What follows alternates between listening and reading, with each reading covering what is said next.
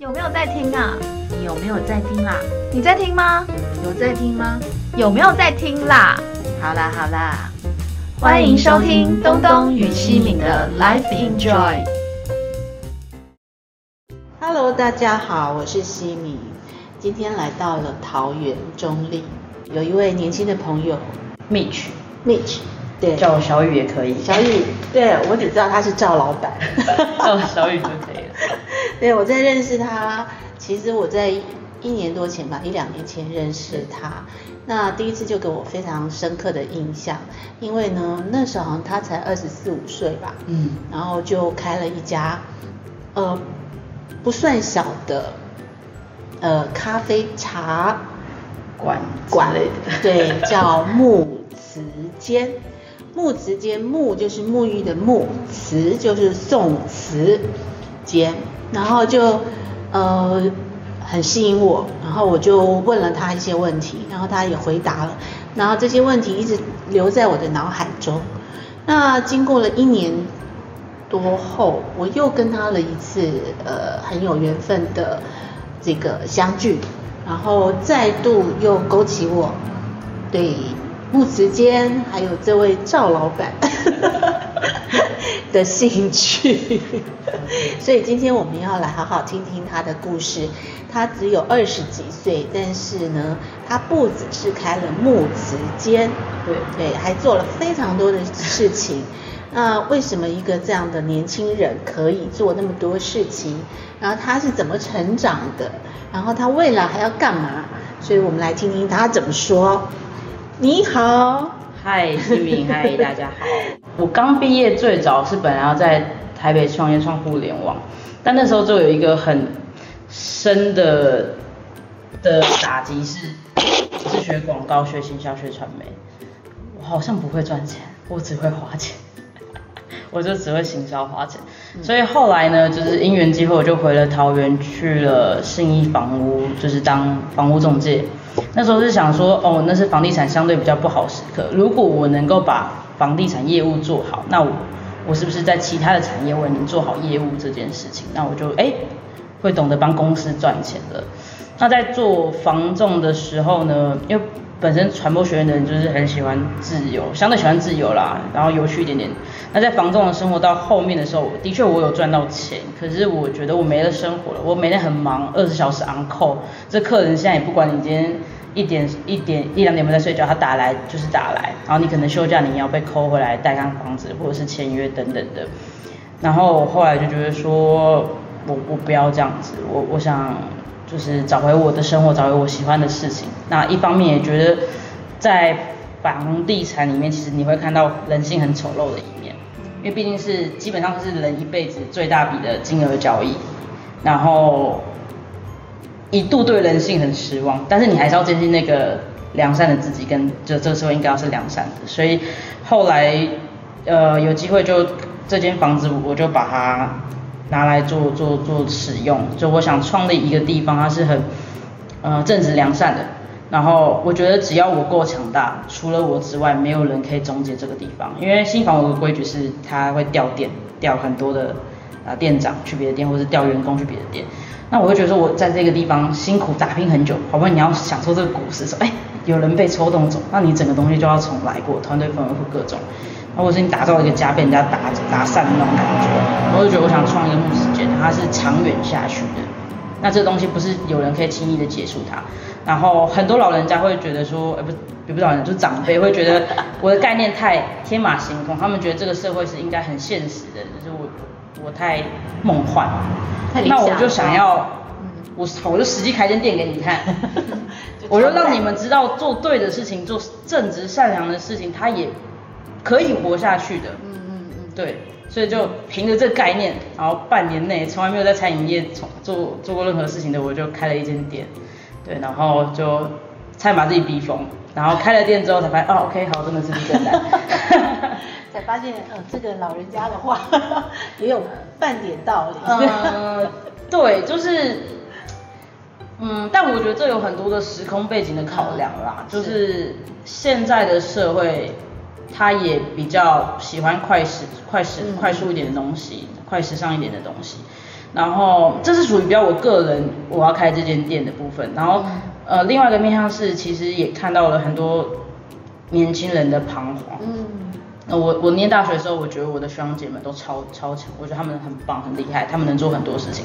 可是他们进了社会，大概2-3年之后就被磨得有点可惜了，真的很可惜。然后我就觉得台湾的年轻人其实很有才华的，但是他们没有办法去达到自己想做的事情，或者说生活上或社会上给予的眼光，他们能够坚持去做那样的东西。那再来就是说，他们对于自我的认同也有点模糊。对，我大四的时候就开始比较常跑大陆一点点。对，然后其实我觉得以台湾的灵活跟年轻人有趣的脑袋，我们在中华文化的5000年的基底上去做一些创作，我对台湾的年轻人很有信心啊！我不觉得那些长辈说我们年轻一辈就是不能吃苦 Q 嘎什么，是真的，就是我觉得我们很有机会。但前提是年轻人要看到且相信。对，但是因为我们在长远的一些政治的议题之下，大家可能连我是什么人，大家可能也都讲不出来。对，那我不会想去谈这个政治部分的东西，但我觉得我们就是中华文化的传承的人。对，所以当初我在接触这个木池间的时候，我就很好奇为什么这个名字叫木池间。小雨这边他就讲了他的道理，哇！我就发现果真他是一个有个那个老灵魂的的年轻人。对，他把宋词呢融合在他整个这个店里头，不管是他的商品或者是他这个店本身的这个意义上面。对，那说一下吧，怎么木池间这3个字怎么来的吧？对，想破头了。其实最早做一个这样形态的创业，不是真的要为了开咖啡厅，而是我喜欢我2楼的空间，就是它可以是展览，也可以是活动，可以是聚会。它最根本的意义是想要让很多的人聚在这边去进行交流跟分享。因为科技让我们沟通很方便，可是少了温度。对，那没有温度在，大家讲话很难听，那是一个负面的循环。对，那如果说大家都可以聚在一起，然后真情实意的去做流动跟沟通，那其实我们可以有更多好的发展。对，所以主要是空间这个概念，所以我希望大家可以进来这个地方，然后就是很沉浸在这边的氛围，然后能够慢下来，然后在里面聊聊天啊，谈谈计划啊，各种。那池是我赋予木池间的期许吧。那时候锁定用宋朝，是因为我觉得在宋朝里面，我有几度可以找到台湾的感觉。其实台湾跟宋朝一样，它的领土都不是算真的非常大，但其实台湾承载了很多民国38年很多精华的人事物、知识分子都在台湾这块土地上面。对，就是像宋朝一样，他们的国力其实武力并不是真的非常强，但他们在发明啊、文学啊、艺术上面啊，其实是一个很厉害的时代的。那如果宋朝可以，我们的祖先可以，为什么台湾不行？对，然后我就希望大家可以用这样的概念去接受自己就是血脉里面的文化，所以就取名叫做木池间。对，我起先想说啊，他会不会是就是找一个这样的定位？结果呢，没想到这位年轻人呢，真的从小就在这个茶艺里头生活着，难怪会有这样子的传承，对不对？你小时候就跟着爸爸喝茶，所以他现在正在请我喝着雀巢仙。对，他告诉我这茶是怎么回事。对，实在太有意思了。好，其实木池间只是他的一个开始，只是你的一个开始，对不对？然后接下来其实他还有很多的计划。对，然后在这，其实木池间你这样经营多久？快2年了。这2年，你可不可以稍微讲讲你的感想？很有趣哦，房中是一个很快的生活，然后一进到木池间的时候，生活慢下来了。然后内部有很多的细节都要去打造去雕琢。那时候生活就很简单，我睡在3楼，然后1、2楼就是木时间嘛。我可能整天早上7点起来忙完凌晨1、2点，然后上去睡觉再下来，然后时间多了很多，然后加上因为创业也没什么钱，所以我们要用最少的钱去做最多的事情。然后就是这个地方在打造的时候，了解这边的人，同时更重要的是我觉得了解自己，因为你突然有很多时间跟自己相处，然后你也没什么钱出去跟朋友吃饭，所以你就就是顶多自己在这边看看电影啊，看看书啊，甚至连吃饭都是自己煮饭啊，因为你没有钱去欠人200块，你可以撑2个礼拜。对，只是这是我以前从来没有想过自己会有的生活。然后你就会发现说，从很多的小事情当中，你都可以悟出很多的道理。小至洗碗，它都可以很有趣。对，这是一件对我来讲很妙的事情。对，然后当内部稳定之后，客人量也慢慢稳定，发现就是好，做咖啡厅真的赚不了钱，它也养不了木时间，就真的没办法的。对，那当然开这间店最初的初衷不是这个，所以后来就开始往活动去走。那因为我大学在台北念书嘛，就很快就会发现说，中立的人跟我想象的不一样。这是创业必然会发生的事情啊，你的幻想跟现实是2回事。对，那要怎么把这个活动的概念能够让这边的人知道且接受，然后他们可以来咖啡店，其实做很多他们想象不到的事情，可以说是只要他们敢想，我就敢跟你一起做的那种概念。对，然后那个时候就花了很多的时间跟精力去沟通活动这件事情跟空间这件事情。在这边意外就发现到说，其实这边的年轻人也很需要帮助。对，我以为这是已经是20世纪了，就是一个物质非常丰饶的社会。那接触到很多高中生啊，他们可能学费、生活费都要是自己负担。我觉得去台北啊，看个电影、听个讲座是非常简单的事情，对他们来讲可能很难。对，然后就是各种那时候遇到状况集结在一起，我就创立了木兰青创社的社团。对，然后来说说看。对，创立它其实讲白话一点，就是经营的好的话，我们可以跟政府要一些补助来帮助当地的年轻人。对，因为只有我自己可能还是难做到这么多的事情。那我很幸运，桃园在这几年对于青年非常友善。桃园有青年局，对，青年事务局跟桃园的社会局其实很帮忙这种非营利组织。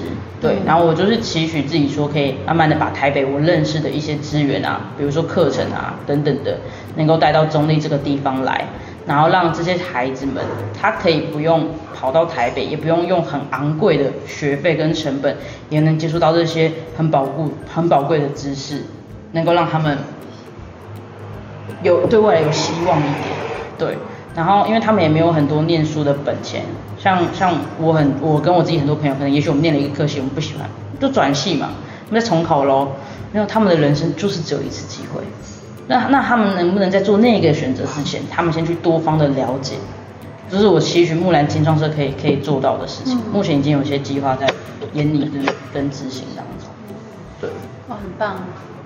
对，我发现呢，你有一个特质，就是说其实你，因为大部分很多我所认知的年轻人，可能想到的是自己吧，就是说自己我可以干嘛，或者是说我想干嘛，或者是什么。可是我发现就是，其实你是，都会想到社会，想到大众，所以你要做大事。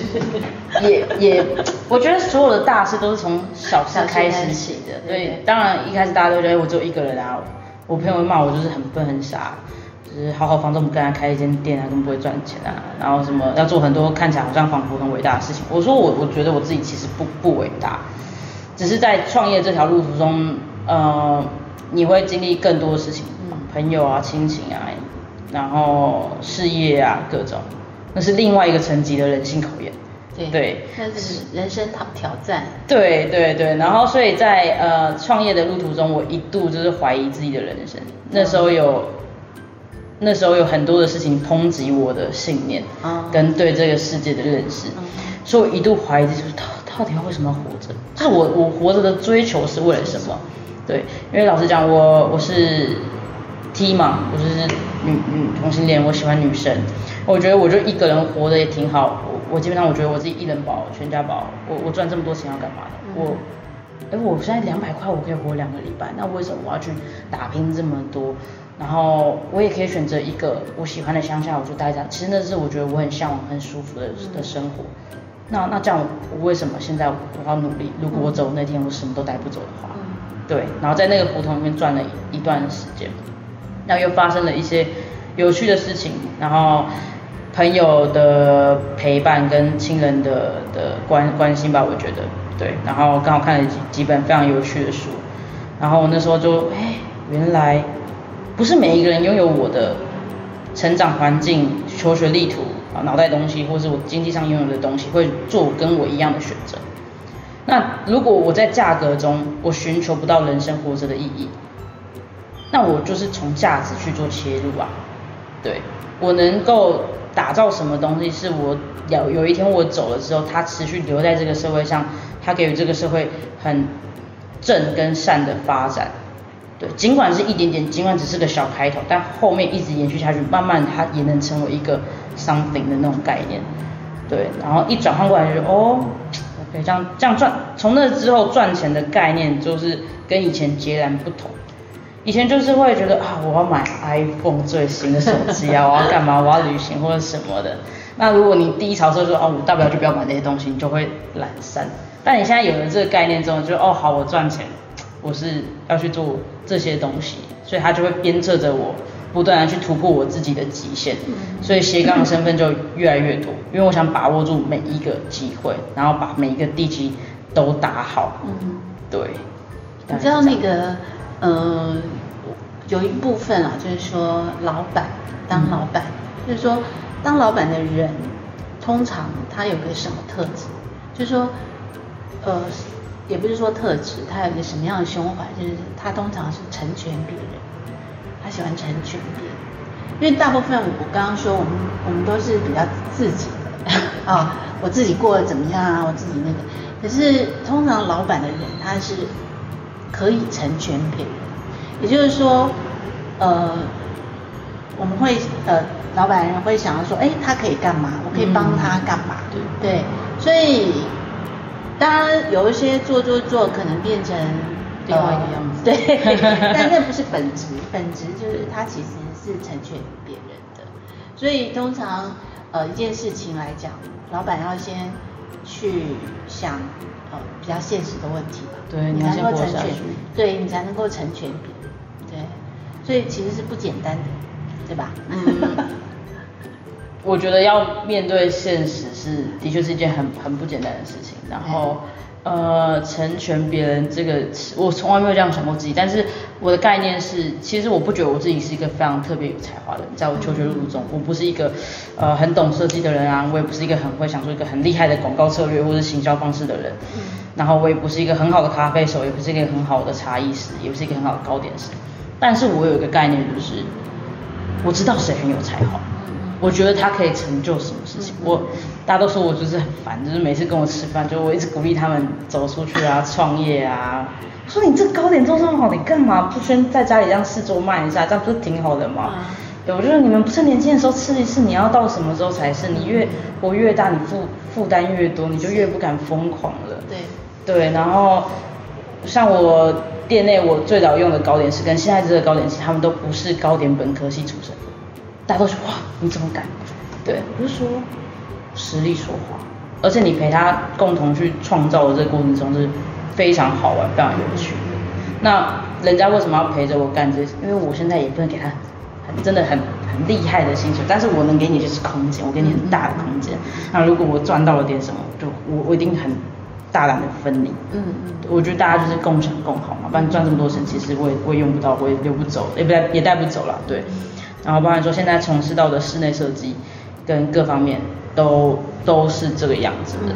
好，对，这位赵老板OK 叫几分就这样子赵老板好害羞，这位他呢现在目前呢又在着手其他的一些工作啊、哦，有涉略到室内设计，对不对？还有一些其他的，比如说房屋中介，然后现在准备再开一间酒吧，对，来，他完全不是这个专业，我请问他如何进行？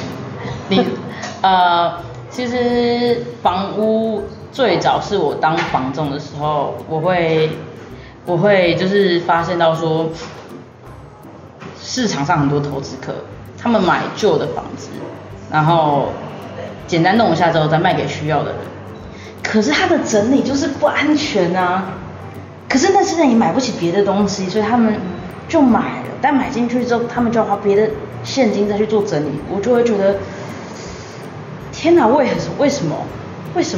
所以后来我刚离开房仲之后，我为了创造木时间，我也要有一笔钱嘛，所以我就买了一间很旧的公寓，我才花了170万买下一间公寓，然后花了100多万去整理它，然后最后我卖300万，对，我把整个结构重新补上，因为30-40年前的公寓，他们的工法其实很不好，他们都剥落或干嘛的啊，一般的时候可能是木板钉一钉啊，油漆干嘛，就让你看不到，觉得它很美就好了。我把结构全部重新补强啊，然后厕所重做啊，管线全部认真的重拉，然后这个墙有点歪，全部打掉，我重新砌过这样子。对，我就觉得他们现在只买得起这样的房子，他们需要一个家，房子是家，我可以赚的不用别人这么多，就是一般人可能买到我那样的物件，翻修之后转卖可能赚了100左右，甚至更多。对，我就不讲太多了。那我也有赚，但我赚的比别人少，可是我觉得我良心过得去，我能睡觉，而且当我卖掉这间房子的时候，我到现在还是会关心我第一间房子卖出去的那个家庭住的如何，非常好，因为他们是单亲家庭，本来妈妈带来2个小孩。啊，他们3个各自住在各自工作的地方，那很没有家的感觉。就妈妈就是一直超烦着自己的儿子跟女儿啊，不知道在外面活得怎么样，然后各自付房租啊什么的。然后当他们买到这间房子的时候，儿子女儿突然变得有责任心了，每个月给妈妈家用，忘了是1万块还是2万块吧。然后儿子会，我终于有一个家了，他会很乐于为这个家付出，他甚至把我那个房子我换回去干，自己整间在漆油漆漆的那种韩式风格。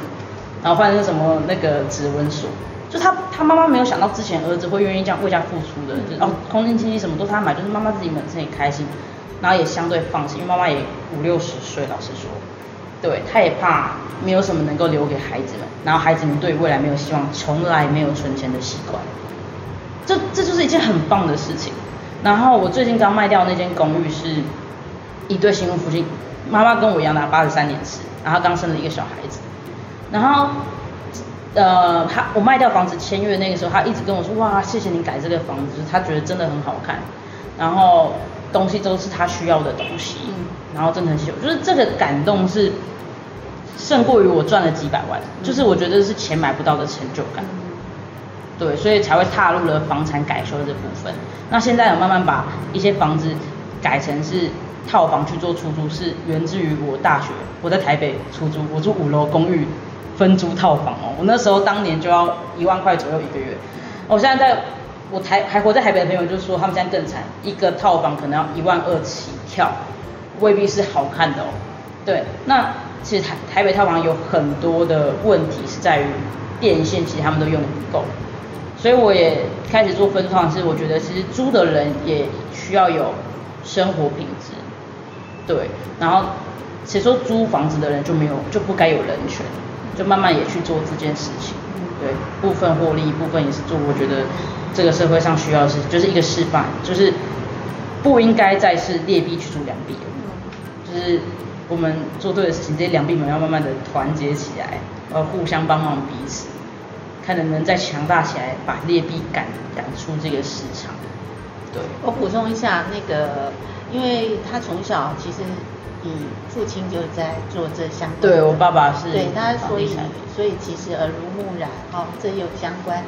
那但是呢，我这边我听的结果就是说，我发现你做任何事情，你都会有一个出发点，这个出发点是你觉得这样子是对的，对，哦，那当然赚不赚钱是一个哦，另外的这其次的事情，但是我们可能要活下去，所以我们必须要去赚钱，但是在赚钱的前提之下，我们必须是这个是为大家好的。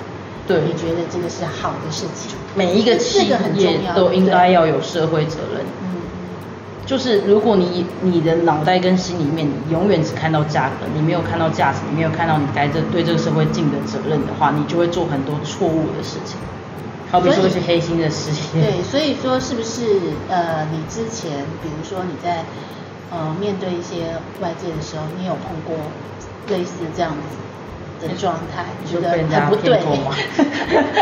肯定是有啊，所以才会有这样的启发点。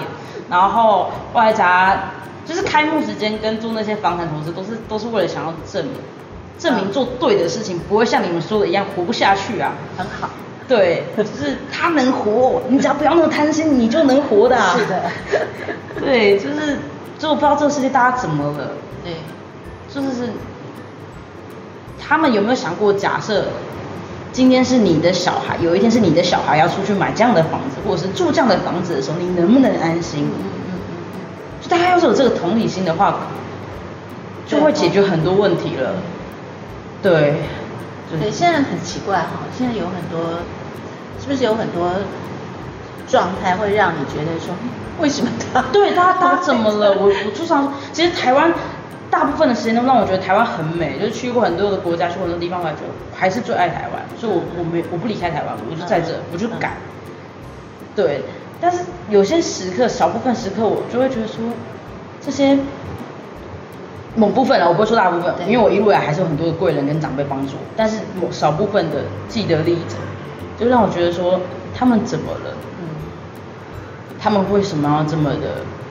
贪心又或者是这样子的去做，然后他们晚上睡得着觉吗？就他们赚到了这个钱，他们 OK 吗？他们有没有想过之后使用他们产品的人，他们会遇到什么事情？对，你现在多赚这么一点点钱，可是对他们来讲可能是他们很大的负担，后续他们带来很多的问题。对，我不会说我改完的产品绝对是100%完美的，因为我毕竟不是本科系相关的东西，但我只能说，我尽可能去做到最好。就是其实你的起心动念是这样。对，然后安全，主要是安全上的问题点，它一定是 OK 的。对，但很多人现在就是，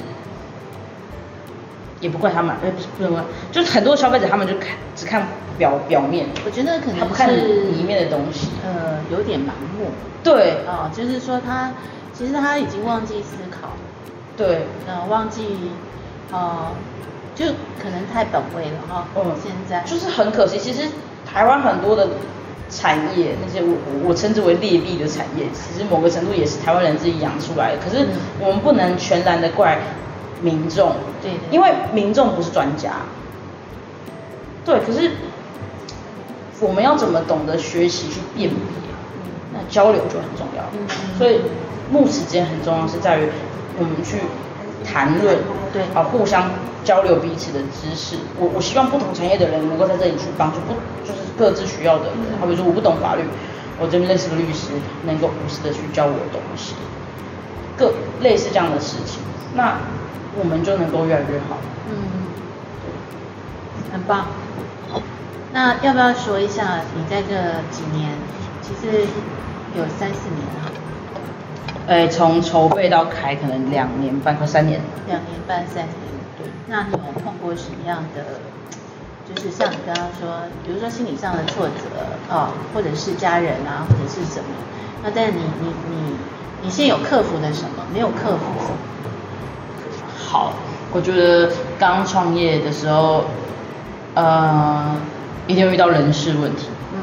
对，其实每一个企业，我后来明白。最大的资本是人员，你没有人，你什么都不用谈。对，然后我刚开始创业的时候，我最初的伙伴是2位，一位是我大学同学，一位是我妹妹的大学同学，他们两个基本上是陪我一起住在这，然后跟我过那个苦日子，但是人家也不可能陪我过太久，所以他们大概陪伴我几个月，但是是度过最重要的那几个月，他们就各自去过他们的生活，去追求他们的人生的目标这样子。然后所以我就进入到了我要面试员工、等待员工、等训练员工的这个阶段。一开始让我很崩溃，因为老实讲，我这边的好跟坏不是那个我们一般理解的好坏，而是说好他在这个岗位上他是不是那么的适应。对，好的员工老实讲，他凭什么拿你这个你刚创业的薪水，然后陪你在这边奋斗？对，那没有到位的员工，我一开始就是还看不上那种感觉，就是觉得为什么他不能够理解我之前要做的事情，他为什么一直觉得这边是个咖啡店，就是他不能理解这边要完成的东西，然后我要他们公司需要带有成就感跟使命感做一些事情，不能够理解的。然后有在经历过几番的面试时，用员工，然后员工离职之后，然后有一天我就觉得说，好，是我错，就是我不应该去等着一个已经各方面到位的员工来这边我们来合作。我如果要当一个对的老板，也不是对老板，就是我心目中的老板的样子，我应该要有教育，我应该要教育我的员工。就是如果一个好的人，我把他用得好，那我不是一个厉害的人。但如果他本身不是一个很好的状态的时候，还没有到位的状态的时候，但我能够把他培养到他是一个好的员工的时候，那才是我的本事。那这样子我也不用再去怕我的人员的流动或干嘛的。对，然后就秉着这概念，我就着手就是把店里面的所有的 SOP 的系统再更完善一点点。然后我亲自就是去做了一些教育训练的设计、课程的设计。第一个晚上我大概就写了47页 PPT 吧。对，然后所以我插一句，所以你看这样子的事情就会督促你，让你做的更完美。对，然后你又去学习。对，没错。然后在我做这个决定跟执行这样动作之后，刚好就是基本上所有员工换了一批，我带来了一个新的正职跟3的新的兼职，那一批刚好就是我到现在都还活着的。我为了因应人员流动，因为人家说餐饮业流动率非常高嘛，我创立这套系统，反而在这个扎实的操作过程之中，我流动率大大的降低。他们到现在有2位全部到现在都还在，对，然后他们也更能够理解目前要做的事情。然后在这个过程之中，原本因为我很多员工那时候来说才18岁，千禧宝宝18岁，很多事情都是差不多就好啦，那都可以嘛，然后也不会再顾虑后面的人的心情。那到现在他们其实能够为别人着想，然后很注重细节，就跟一般的人对于我们草莓世代的那个想法是很大的落差的。哇，那你这个 SOP 应该可以卖。我应该也不至于吧，我也不知道。对，我觉得更多的是我手把手的教他们，因为我有一个员工很妙，一个男生18岁那时候，他那时候刚来的时候，他不是很能够幸福，他觉得我就是个富二代，对，所以他不是能够很打从心里的服气我，但他不知道的是，我创这间店的时候，我是细致马桶怎么刷各种，我是刷到一定的程度 ，OK， 这样刷最有效率，然后我交给我的员工，我只是没有把文字面。书面出来这样，但后面都书面出来了。现在有很细的 SOP 的，现在没时间。对，然后当我带着他做出的东西，他慢慢对我改观，因为我不可能知道他那天的想法嘛。是他后来跟我讲，他说：“哎、Mitch， 我以前原本以为你是个富二代，就吊郎当，然后抽着烟这样跟我说话，就那18岁的样子。”然后后来就说：“但我觉得你 ，OK， 我后来我有服你了。”对，他开始敬佩。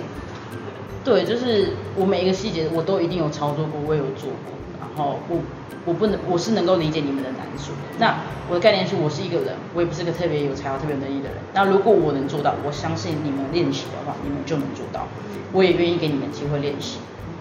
对，大概这是我目前还是有克服，然后也我自己觉得还蛮不错的一个关卡。对，听起来很兴奋，让我听起来说这手臂是很厉害的，我等一下给你看，真的很细哦，很逼人哦，细到那种可能也许马桶要刷几下才会有那种。因为那个餐厅管理其实确实是不太容易。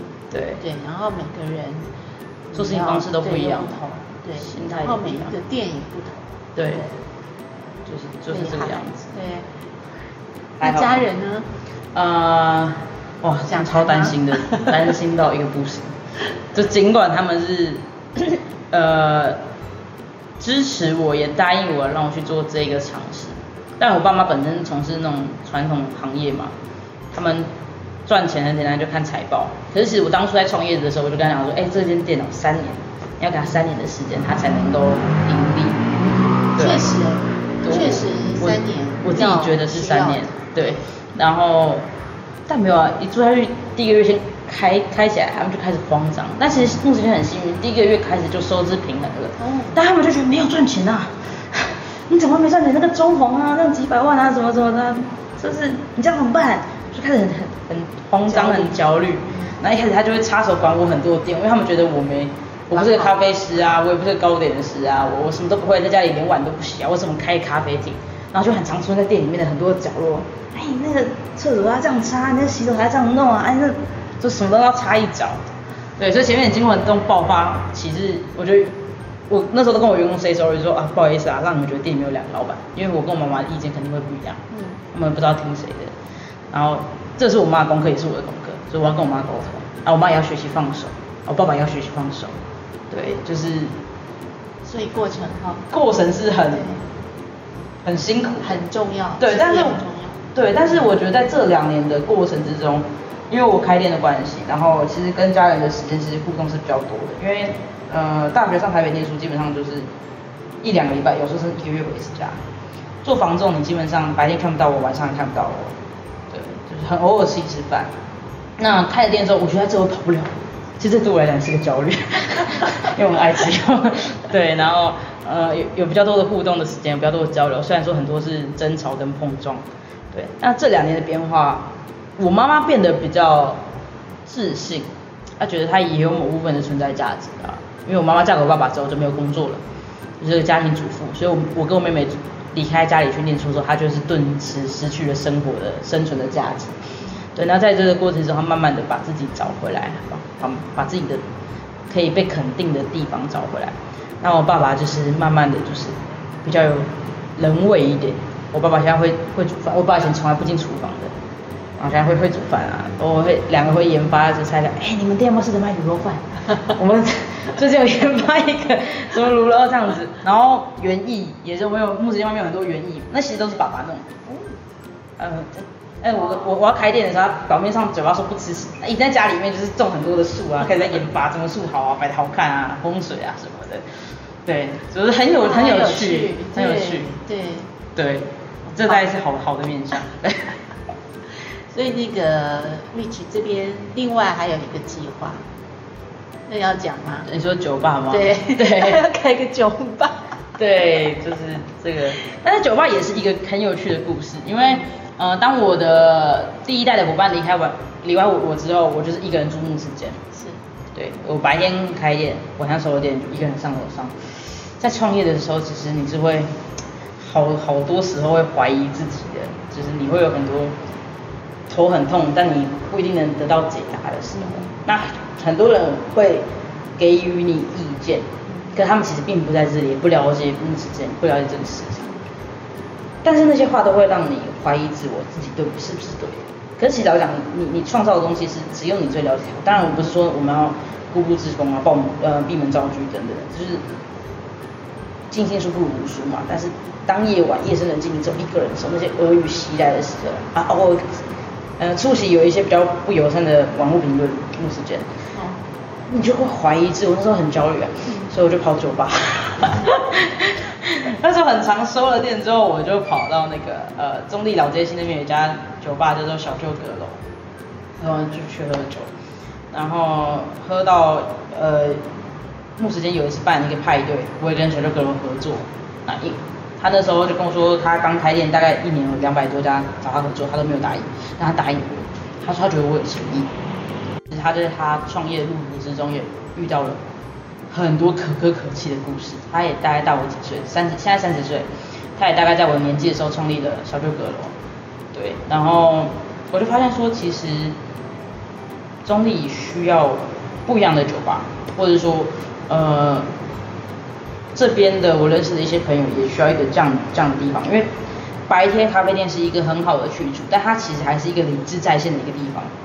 我不是说去到酒吧就应该要疯狂啊，就是理智不在线，而是多了一点感性，你放下多一点的武装，在酒吧里面，对你喝一点酒，聊了一点天，然后让比较可爱的自己、有趣的自己，或者是无论是不是正面或负面的情感，你都能够在那个时候让它流出来，你不要这么的强硬，不然你会生病的。然后我觉得那边是一个很好的舒压的地点。我那时候都跟小酒馆老板 Michael 说，我说，老师，你如果没有你的店，我不知道我开店我能撑多久。我都觉得那是我灵魂充电的地方。对，然后我们聊着聊着，我就觉得，哎，我们木时间也可以来一个。但当然也是在操作木时间的这2年的过程中，发现这边有这样的需求，因为后站相对是一个住宅的地方，然后他们大部分的人对于酒吧的定义停留在我爸爸那个时代，所以我爸爸很反对我开酒吧，然后就带着我爸去泡酒吧。对，这是以前都不可能发生的事情。来10点，要不要我们去哪间就喝一下酒？因为我爸以前他可以抽烟，他也可以喝酒，但是可以打麻将，但是我们小孩子什么都不可以的那种概念。他没有想过有一天女儿找他喝酒。所以你爸也转变很大。转变很大啊！对，以前他是那种非常严父的形象，我小时候被打到不要不要的。影响力很大。也不是啊，就是大家互相影响。我太叛逆了，他管不了我，就只能配合我。没有，开玩笑的。对啊，大概是这样子。好，今天非常开心。你看，我们今天这位年轻的朋友哈，他那个做那么多事，其实我是蛮佩服的，真的。第一个就是说，哇，因为我在想到我这个年纪的时候，我还不知道在干嘛。就这个现在的年轻人已经可以想到这么多，而且去发展这么多的事情，其实。我是因为真的蛮佩服，然后所以说，哎，来好好讨教一下。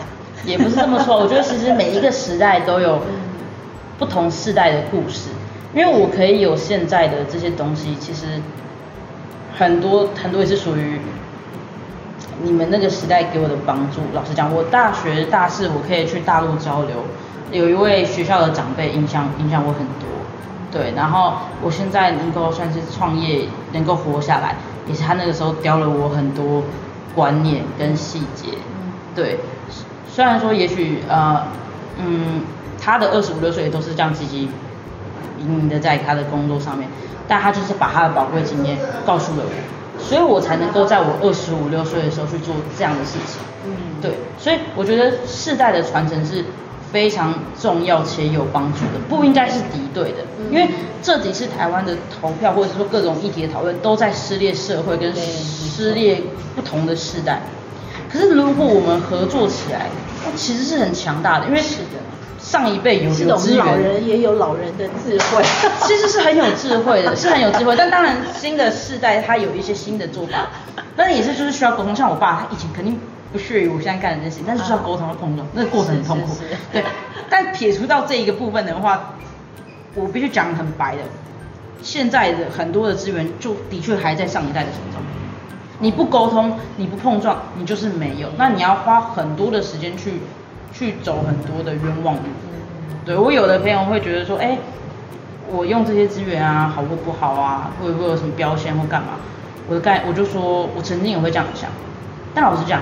你就是从小活得比别人好一点点，那你就不要去当纨绔子弟，就是去做对这时候有帮助的事情啊。你有资源就去用啊，你不用，就是不是浪费吗？那让别人去用，或者是说让这边在空转，那不是很没意思嘛？所以像我有些做传产的朋友，我就说你就做品牌啊，因为台湾的工厂业超强，真的超强，但是很可惜都在帮别人代工。因为他们不懂得操作品牌，因为老人家觉得啊，品牌形象花钱菠萝用啦，啊，电影电视菠萝用啦，对，但不是这样的，这是电影跟电视的影响力是非常非常非常非常大的，对，我觉得反正就是得需要沟通。是的，太好了，那个今天我们非常开心，然后大家有个对谈，然后呢，我也希望大家有空来桃园这边木子间来。欢迎来坐喝茶，吃这边的糕点，对，然后是一些中式，也有西式糕点，对，但是也有中式糕点，所以蛮特别的。然后来看看我们的赵老板。好的，欢迎大家来。好，那今天我们就这样子喽。OK， 好，拜拜，谢谢，拜拜。